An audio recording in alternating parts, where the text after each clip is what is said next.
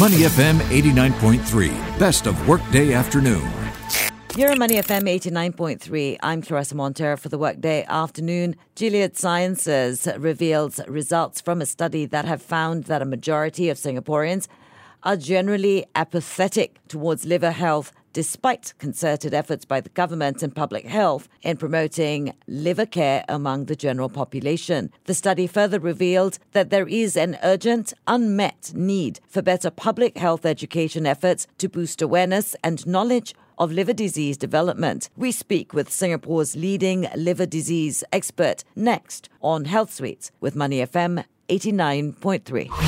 Health Suites with Claressa Monteiro on Money FM 89.3. Welcome into Health Suites on Money FM 89.3. I'm Claressa Monteiro for the Workday Afternoon. Joining me on the phone is Professor Tan Chee Kiat, Senior Consultant, Department of Gastroenterology and Hepatology, Singapore General Hospital. Prof. Tan, welcome to the show. Thank you. Thank you, Claressa. Now, could you outline some of the key observations of this study that we're talking about now published in the Journal of Gastroenterology and Hepatology, which you co authored. Yes, uh, thank you for this opportunity. Yes, the, the main observations of this study is that um, because the study was really a survey of our Singapore public's knowledge and awareness about liver related health and diseases. And the main findings are that uh, overall, uh, we find that uh, our general population's knowledge about liver related health and disease are less than ideal. For for example, right, we, we found that more than half of the general population that we surveyed did not recognize the fact that viral hepatitis or you know hepatitis B and all that can actually lead on to failure of the liver. And um, some other uh, misperceptions that we found that are worrisome is that more than half of the public is also not aware that the hepatitis B transmission, the way that hepatitis B is transmitted, I think that's an important piece of knowledge. Mm-hmm. But uh, more than half then misunderstood that.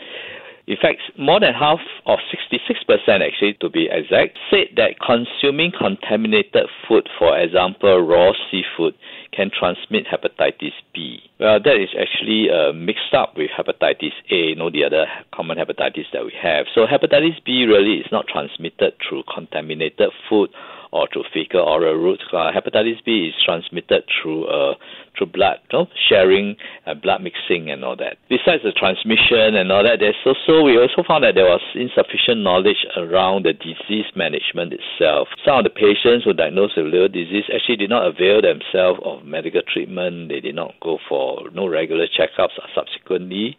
These are some of the main findings that we have that we felt should be addressed. Okay, there's actually a lot there to unpack. First of all, the misconceptions and, and the mixing up between the different kinds of hepatitis. Yes. To be honest, before I started doing uh, the uh, research on uh, this conversation that we were going to have, I also had the misconception of, oh, it's it's bad CHAM. Yeah, uh, yeah. But CHAM is hepatitis A. Yes. right. So I think I think you're right on the on the front that there perhaps is is a, a lack in understanding, a lack of education.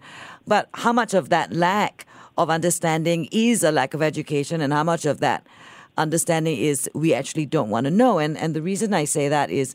In Singapore, liver cancer ranked as the second most cancer causing mortality. Liver cirrhosis attributes to 0.9% of death, ranked within the top 20 causes of years of life lost due to disease. Yet, there's this disconnect between the reality of these numbers and the concern most of us have for liver conditions until we ourselves are directly impacted. Why do you think that is? Yeah, I think you have raised a very important point, right? I mean, such a important disease. Why is it there's still uh, like not too much concern about it by the public? I think the main reason for that is that uh, by and large, uh, liver diseases, especially things like viral hepatitis, are silent diseases in the sense that when they are early, they actually do not have any symptoms and the patient feels well. And a lot of times when we see patients, by the time they experience unwellness or illness, is advanced. So I think this is one of the main reasons why people do not have this connection between the liver disease and hepatitis.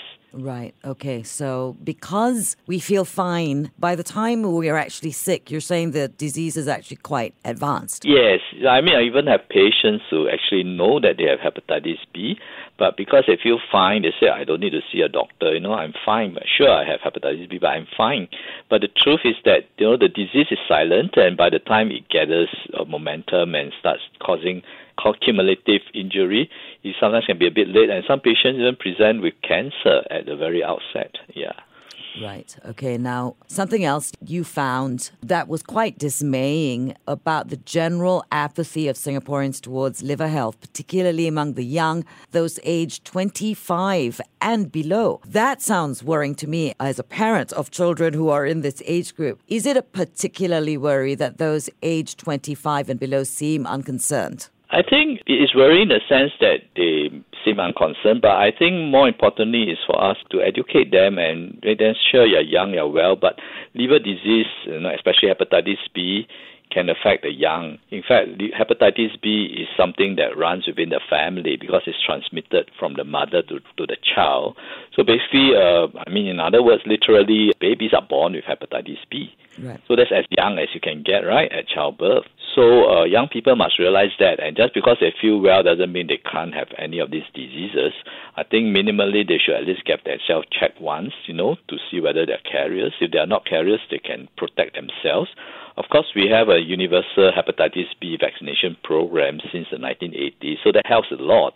But nevertheless, it is useful for the young to know that you know these are diseases starting from the childhood and that they can be very well until it's too late. Let's go back to the misconceptions Singaporeans have about the risk factors and the complications of viral hepatitis. Now, I assume these misconceptions are dangerous because they're misconceptions. And if you have a mistaken idea, you might not get the treatment you need as early as you should get them. What do you think are the risk factors and complications of these misconceptions? I think the, the main risk factor is that uh, we must realize that hepatitis B can exist within families, like I mentioned earlier. Right. There's something transmitted from the mother to the child. Mm-hmm. So I think the most important concept to have is this. And so once anyone in the family has hepatitis B or in fact any liver disease, it is prudent that the rest of the family be made aware and that they go see, you know, just go to the polyclinic or the GP, have some simple tests, and you will know whether you have the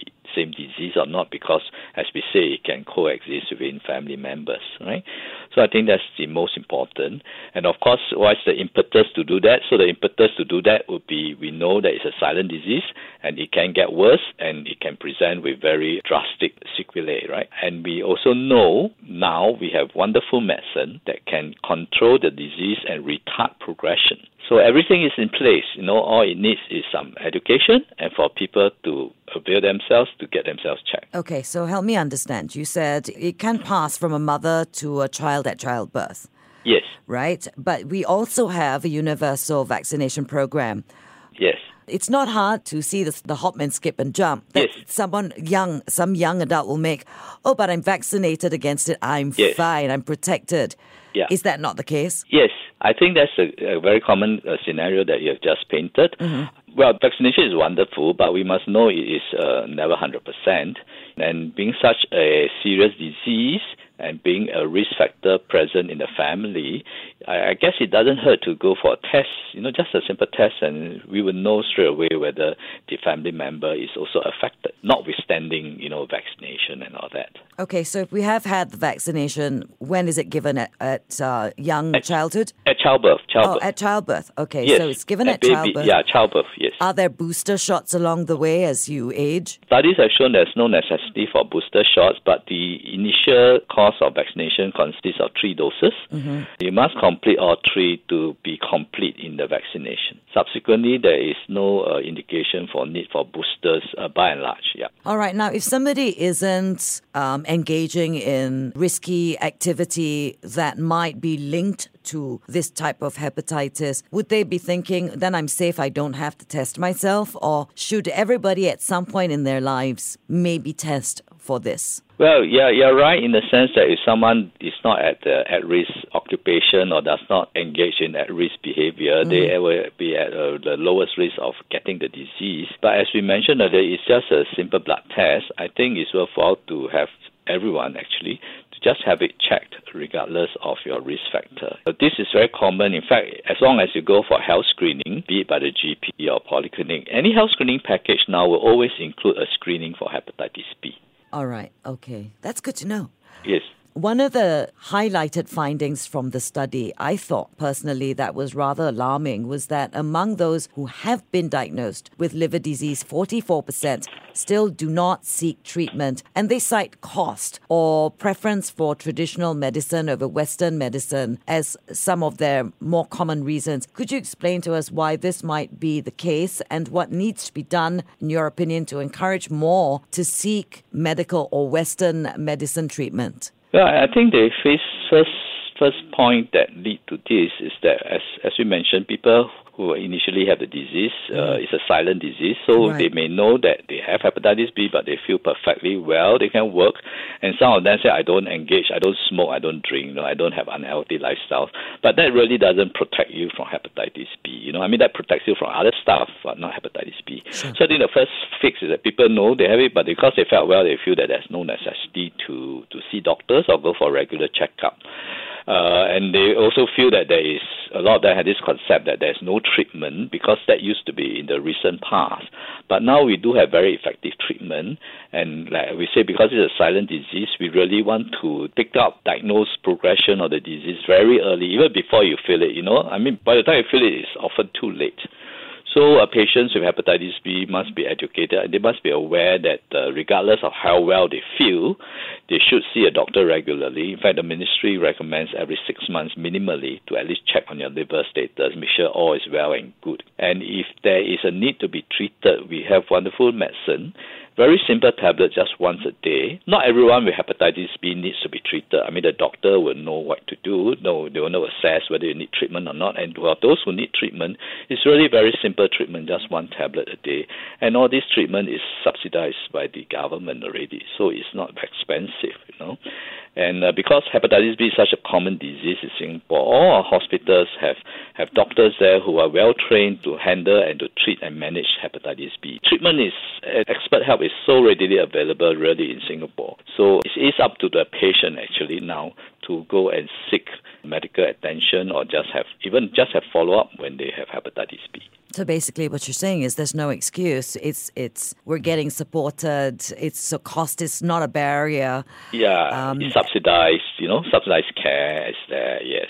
Okay, let's talk about, you know, you brought up screening several times, screening, prevention, and control of hepatitis. Is there a, an age that would be a good time for us to actually consider screening if we've not had our annual screening? Or is it done when, when we apply for a new job, for example? I'm not exactly sure about it, but certainly certain professions actually screen for hepatitis B. Mm-hmm. I mean, I'm in healthcare, so I mean, example, all, all new healthcare, uh, those who want to join healthcare industry, they will definitely be screened for hepatitis B. Mm-hmm. And uh, I say, all health screening package actually does screen for hepatitis B as well.